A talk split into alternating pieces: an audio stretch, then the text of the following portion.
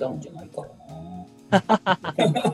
ただ、なんていうんですかね、その、その辺ってどうなんですかね、あの、まあ、完全トップダウンはもちろんないと思うし、グラデーションだし、うんうん、っていうのは大前提としてある中で、まあ、そうですね、どどうしたら、なんですかね、トップダウン感がないトップダウン的恒例の書き方ってどうしたらできるんだろうな、みたいなことは考えたりえー、やっぱあれじゃないですか、ラインハルトみたいなやり方がいいんじゃないですか。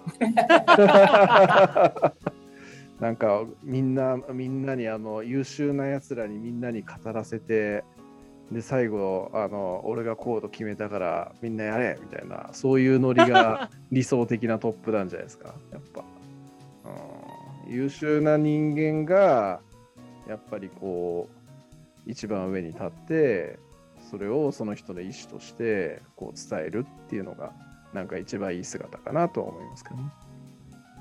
なんかそこって、なんだろうな、そのね、ラインハルト陛下みたいな、完全無欠な感じだったらまだいいとは思うんですけど、まあ、別にラインハルトも弱弱さがないとは言わないけど、うん、まあ、なんていうんですかね、やっぱその辺って、なんだろうな、やっぱり、ラインハルト自身も自分でそのプレゼンスをこう見せていくっていう姿勢はあったりするじゃないですか。うんうんうんだその辺、その辺ってやっぱり人によるかなと思うんですよね。うんうん。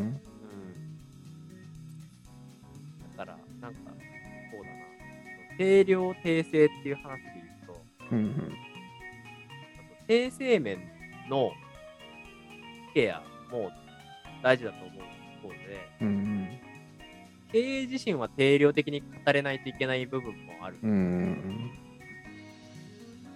から、なんか、その辺どう塩梅取るんだろうな。めっちゃ個人的な話だもん。うちの会社の話。なるほどね。ラインハルトはちょっと優秀すぎるからな。ね優秀すぎますよね。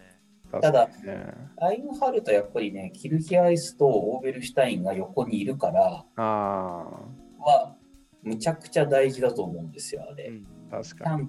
うん、ちゃんと横から意見を言える人が横にいること、そうじゃないとやっぱり暴走しちゃうと思うんですよね。うんうんうんあれはね、横にああいう人たちがいないと怖いよねっていう。いくら優秀でもね。うん。うん、確かにね。うん。うんトップダウンする人ってやっぱり優秀なだけにちょっと暴走しちゃうっていう嫌いがあるので、あるね、うん、だからそうした時にちゃんと横から、まあだから人の意見をちゃんと聞けるっていうことはやっぱり必要最低条件なんだろうなと思いますね。うん、うん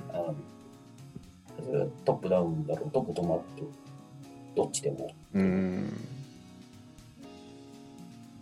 だからやっぱなかなかねあの経営者孤独だとかってよく言われますけど、うん、やっぱどんどんどんどんそういうのがなかなか耳に入りづらくはなるんですよね。うん、うん、さっき言った通りそのちっちゃい組織でもやっぱり社長っていうそのヒエラルキーがあるとどうしても社長に対するコミュニケーションっていうふうになるんですよね。うん、もうしょうがない。うん。うんうん、だから、すごくフラットな組織作っても、どうしてもそこの部分っていうのがあると思うので、うん、そういうふうなものを常に、なんですかね、あの、そういうのはフラットなんですかね、意見がなかなか入ってこないっていうことをこう意識しておくとか、はいはい。あとは、あの、なんかそういうふうにして、えー、横から声が聞こえてくるような、あの、ルートを作っておくみたいなことは、うん、やっぱちょっと意識しておかないと怖いなっていうふうにやってて思う。し、うん、なんかそうだな。そういう意味で言うとそのやっぱ意思決定のプロセスをどうやっているかみたいなことをやっぱりどういうするのが大事なのかなみたいなあるかなそういうことって、すり合わせたりとかしうんまし。あとね、僕はこうこうこういうふうに思ったからこうしましたっていうようなことは伝えるようにしてましたね。たああ、なるほど。うん。うなぜこういう判断をしたのかっていうことについては、こうこうこういう理由で判断しましたっていうようなことは、るほどね。うんはい僕はあのロジックの積み上げでしか判断できないタイプなので、うんうん。うん、なんか理由がなく勘でこれですみたいなことはあの性格上できないので、うんうん。うん、だからそこの判断に至るまでの思考の過程っていうのは説明できるんですよね。はいはいだからそれはあのきちっとその向こうが分かろうと分かる前と僕はこういうことで判断しましたっていうことを伝えるようにはしてますね。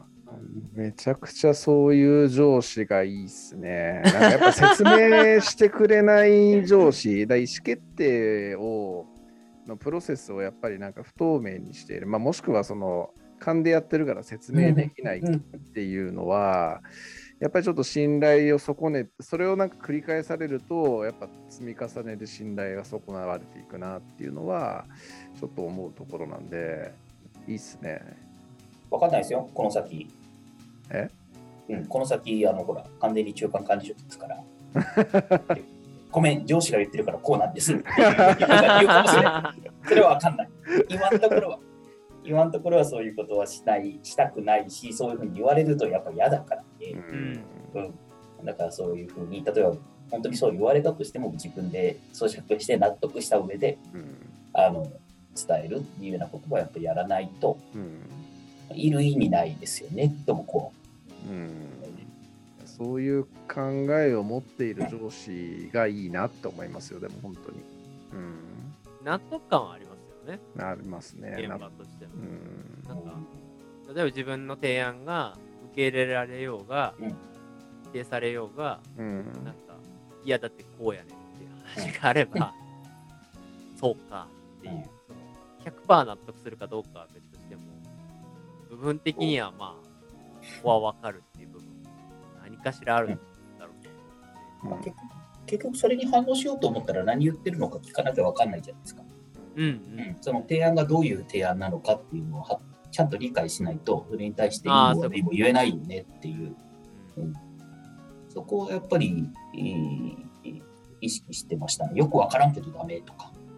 はいはいはいはい。例えば、あの、バジェットがないからダメっていうのは言ったことあるんですけど、でもそのバジェットがないっていうのをやっぱり優先順位を考えたときに、うん、今はそれはちょっと後回しねっていうような説明とかですね。うん、こういうことはやっぱり言わないと納得感がないだろうなっていうふうには思うと。まあ、とはいえ、その、ね、トップ、たまに暴走する問題みたいな。参謀必要みたいなところで言うと、参謀みたいな人は、ヤビさんっていいたんですうん。うんとね、だから僕はそのナンバー2ポジションっていうふうにはっきりとお位置づけたわけじゃないんですけど、あの、みんなの声を集めてくれるっていう人がいて、うーん。うん。あの、なんかあった時にはその人のところに相談していく、しに行くみたいな人がいて、うんはいはい。その人を、まあ、うまいこと使ってたというか、うんうんその人経由でみんなの声っていうのが、こう、入るような、あの、形にしてたですね。おー。うん。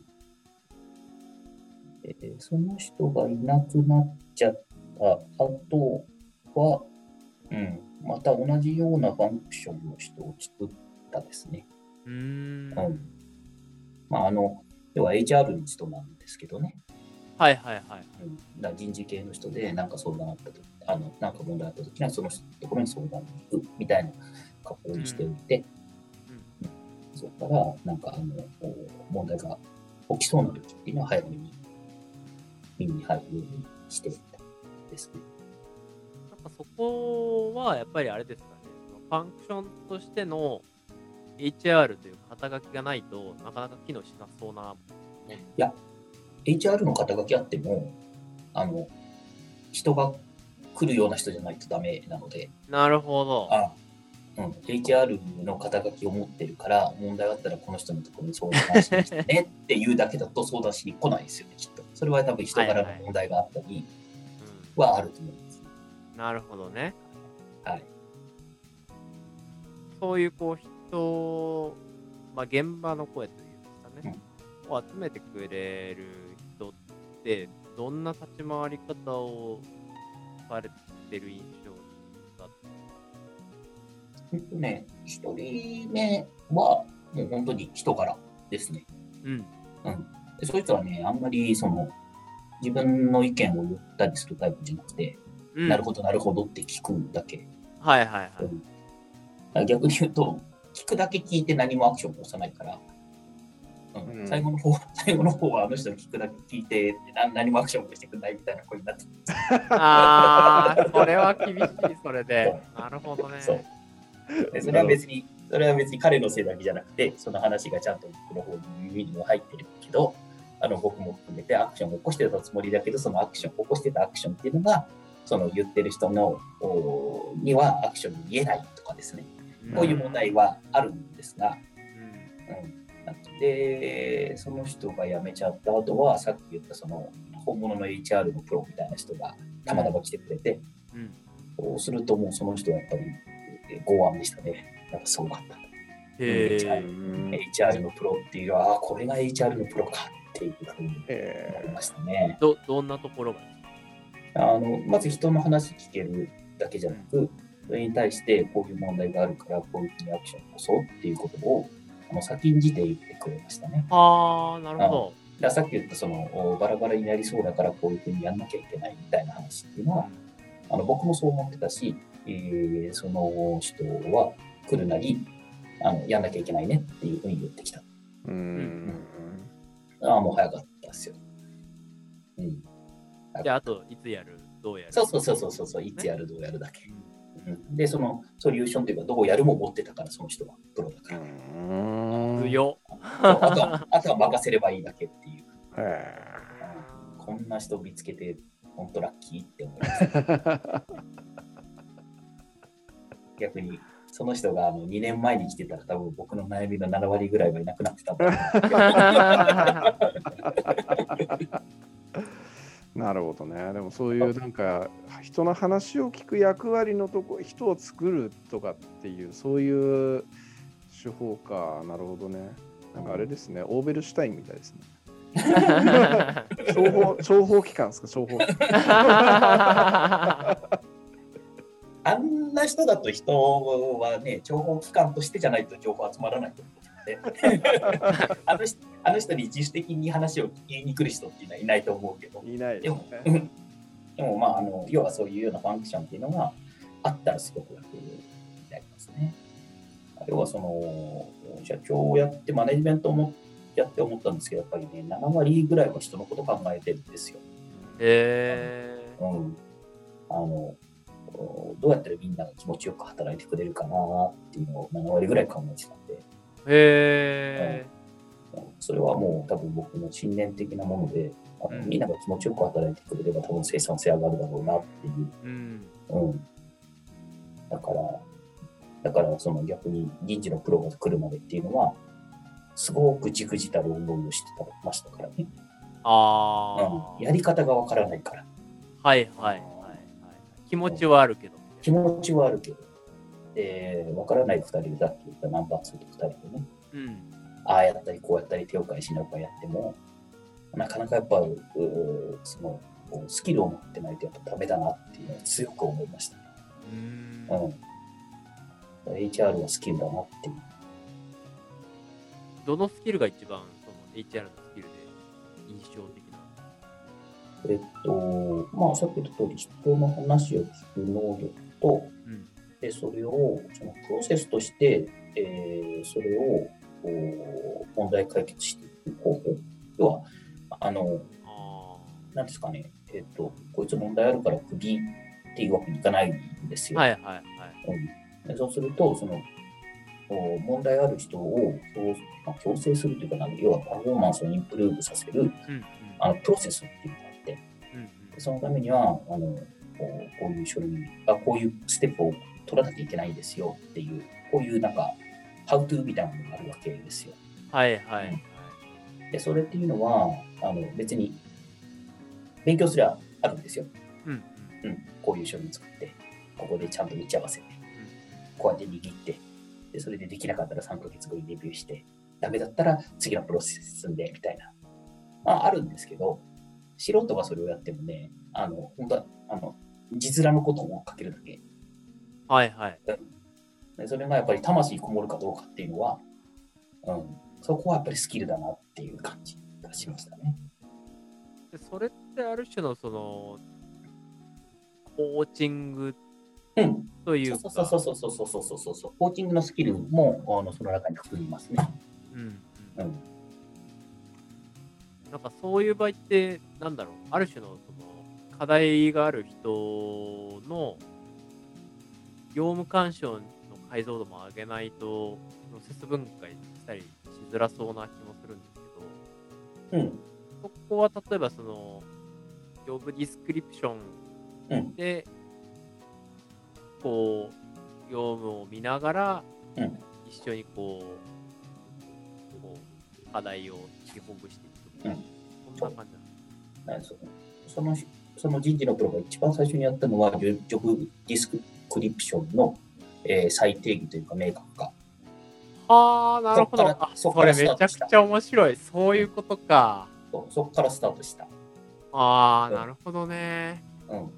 で、そこのジョブディスクリプションと会社が求めるところをまず一致させて、うん。でそれに対してその人のパフォーマンスっていうのが、ちゃんとこれに従ってるかどうか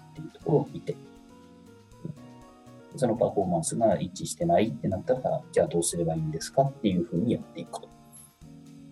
いやー、今、僕の中で個人的ブレイクスルーがすごい今ありましたね。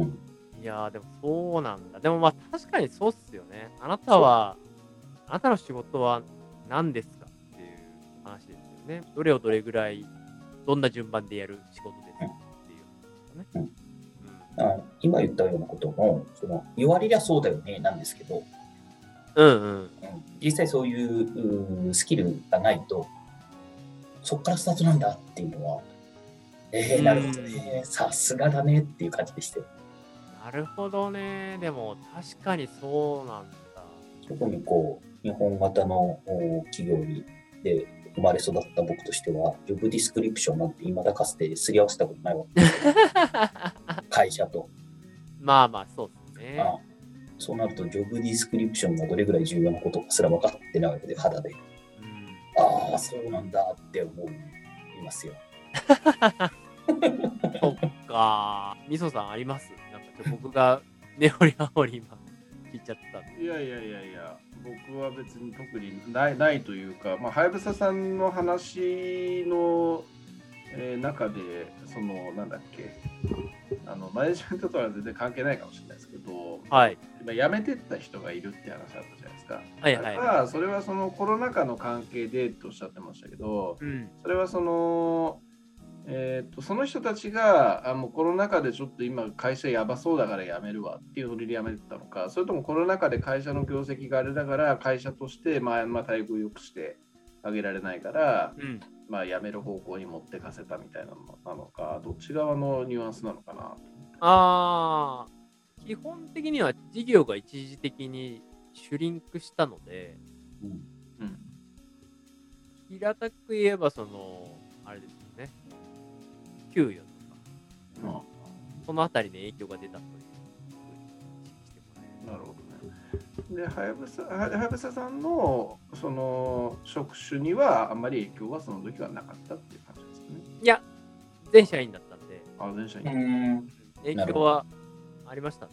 うんはで、まあそういうなんかいろんな周りの優秀な人が辞めていきつつも、まあ、はやぶささんが今の会社が結構その久しぶりに居心地がいいっていう風なお話あったと思うんですけど、その居心地のいいっていうところのあの感覚っていうのはどういうところなのかなとか。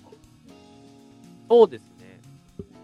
子育てしながら働けるってところですかね。基本的にはフルリモートフルフレックスなんで、うん。うん。自分の家で自分の仕事をやっていれば、大きな問題はああ、なるほど、なるほど。なるほど。なんかそのじゃあ働き方としてまあすごくいいっていう感じでその、うん例えば会社の考え方だとか、まあ、うんその組織のマネジメントだとか、そういうはいようなところっていうところに関しては、そのまあ辞めていった人たちっていう話もあった通り、まあ、ちょっとやっぱ考えるところはあるのかなっていう部分もあるってことですかね。そうですね。課題がない組織って逆にないじゃないですよね。そういう意味では、ちゃん。と課題があるし、それこそその、緊急性がそれなりにあるような雰囲気を感じるので、その辺、ちゃん。とケアしていきたいみたいな。うん。まあなん。かでもあれなん。ですねいろいろとこうはやぶささん。が動くことであの、まあ、会社がうまく改善できていきそうだなみたいな感覚をあの持ってらっしゃるからいろいろこう、まあ、新しいなんか事業をみたいな話もさっきおっしゃってましたけどそういうところの働きかけなんかもされているっていうところですかね。やっぱりそうでしょうね。はっきり言ってどう転ぶかは分かんないけど、うんやらないよりかはやった方がマシになりそうだからやってるっていうなるほど。感じじゃないですか。だって別に僕に権限はないです。うんうんうんただまあ、なんていうか、その自分のメインのタスクに対して、それなりにやることやってれば、そこに対するツッコミはあんまり入らないから、それ以外のところに手をこう伸ばしても、多めに見てもらえるって言い方は、表現として正しいかわかんないですけど、まあそこにちゃちゃを入れられるわけではないっていう。うんうんなるほどね。まあ僕も同じような感じですけどね、実際問題は。なるほど、なるほど。実際のその自分の目の届く範囲の周りの仕事っていうところに関しては、やっぱりとても充実されてるっていう感じはあるっていうところなんですかね。そうですね。まあ、なんて言うんですかね。そこっていうのも、どちらかっていうと、そのできる側というか、うんうん。やりたい、ウィル側というよりかは、キャン側というか、まあ、ど、どこまでもちろんそれが、あの、経営側、マネジメント側がアウトプットに対して満足度を感じているか、満足に感じているかはわからないですけど、まあ、コミュニケーションをちゃんと取って、それをベースに何かしらのアクションを起こして、でそれが、それなりにちゃんとその、KPI のトレンドに乗ってるっていう状態は見たときはあるので、あんまでもあれなんですか、そういうその、まあ、はやぶささんの上の方からのそういうフィードバックだとか、そういうところっていうのはあんまりないっていう感ィードバック、いや、フィードバックはありますよ。はいはいはい。ただ、そこをやるために必要なのが、うんうん。自分のやりたいっていう気持ちとかだとすると、うんうん。それってもうできるじゃなくて、やりたいの側のことやらないとうんうんうん。達成できないじゃんみたいな話かもしれないので、あそこはなんていうか、あんまりなんていうんですかね、そのフィードバックを信じすぎないようにしてるというか、ー。おーなるほど。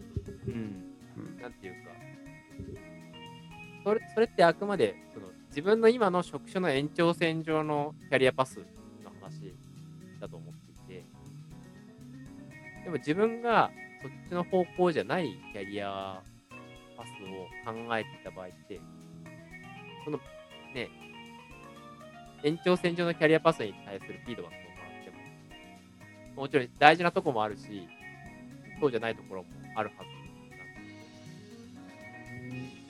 そこをそのなん。だまあ多分普通イメージするキャリアパスで多分上の方とかっていうのは見ていくと思うん。ですけど、けど、うん。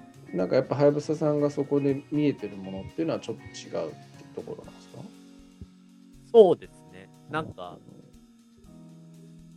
そうなんですよ。で、うんそれも、1年前、1年ちょっと前か、ぐらいに、とある社長にコーチングをしてもらう機会があって、その時に出た結論が、まあそのプロセス発症っていうと、どうやら人事領域の仕事をややりたいと思ってるから、こっちの方面うん。も考えてみたらみたいな。まあ考えてみたらっていうか、うん。今やってて楽しいって思えるのを、なんだろう、組織の業務領域で言うと、なんだと思うって言われたので、人事っすかねみたいなこと言ったら、そうだねっていう。それすごい自分でも意外だった。人事かよって。別にあのやりたいやりたくないっていう話よりかは、自分が人事に向いてるとか、まあ思ってはなかったんで、うん。まあ、もちろんその採用とかっていう観点では全然ないんですけど、うんうん。まあそういう組織開発的な側面っていう人事ねって、だから ATR の領域だよねって話になって、そっからそうかもって思って、そっちにアンテナをこう振り振ったんですよ。ーなるほどね。だから、今の仕事はもちろんできるし、そっちに対して掘り下げていくっていう選択肢ももちろんあるんですけど、一方で今日話してた話みたいな、その、組織のポテンシャルを上げるためにはどうするかみたいなところにもむちゃくちゃ興味があって、なのでそういうインプットも今してるなるほどね。となるとまあさっきのヤビさんの話めっちゃいい話でしたね本当ねそうそうそう。だってそサンプル、ね、ケースというか、ケーススタディだから、完全に。うん超いい話でしめちゃくちゃ人事大事ですよ。うちの会社が言ってる人事ってなんか、どこまで人事なのかなっていう感じを、本物の人事のプロを見て思ったって感じです。えやっぱそのね、あの、要は、ね、人人事というか、英語で言ったらヒューマンリソースイズじゃないですか。要はもう人物金のうちの一つの人をいかにうまく活用するかが人事のミソなわけですよね。うん、でも、うちの会社の人事とか見てると、本当にそこをきちっと全体ー。全体再再起考えて、あの、きちっと使えるように考えてるのかなっていうふうに思いましたってい。やでもなんかそういうやっぱり優秀まあ今ヤビさんとこう話してて思うのもそうだけどもやっぱり優秀な人とこう接してみて初めて気づくこととかその今ま,、まあ、今までの人事なんだったんだみたいなそういう話だと思うんですけど、うんそういう人とかと僕も会ってみたいな まあヤビさんとこうあえて話してるっていうこと自体がかなり貴重な体験なんですけどね。いや、もう本当それはね、うん間違いない。あれは本当にね、目目の当たりにしないとやっぱ分かんないですね。うんうん。分かんないと思う。で、しかもその40人ぐらいの小さい会社で、こんなに変わるんだというのが、やっぱ分か匠んない。の技だ。そうそうそうそう。やっぱりね、あの千えー例えば100人、200人、300人とでかくなっていけばいくほど、やっぱそれがダイレクトで、えー一気にはやっぱり変わらないわけですよね、きっとね。当たり前ですけど。うん。だからちょうどそのなんか3、40人ぐらいの小さな組織で、その組織の礎を築くみたいなことを目の当たりにすると、ああ、すっげえな、これが人事の仕事なんだっていうふうに強く思えたっていう感じですね。なるほど。ああ、匠の技、目の当たりにしたいっすね。うんうんあの一例だけでも、なんか、あのやってた甲斐あるなって感じですよ。まあ、実在するってことを目の当たりにできるだけでもね、なんていうか、なんとかなるじゃんっていう気持ちになりますよね。えーまあ、それ目の前にで見てたのでね、うんむちゃくちゃぶどまりは悪いと思いますけど、なんか、こうやってやったらこうなるんだっていうのは、はいはいはい。あの、ものの本に書いてあったやつってこういうことなんだっていうのが、やっぱりね、ちょっと肌で感じれたっていうのは、いい経験でしたけどね。うん羨ましい。あだから面白いと思いますよ、真面目に。あのそういうふうにして組織変えれるんだっていうね、あの人事の仕事でできるっていうのは、そのファイブスさんがそういうところに興味をお持ちだっていうことであれば、あの本当に面白いなと思いますよ。うんうん。まあ、さすがにね、なんていうか、昔考えてたように、法律的にドラスティックに変えられるとは、今はね、もう全然そんなことは、あの、かけらも今やるとしたら、割と登録作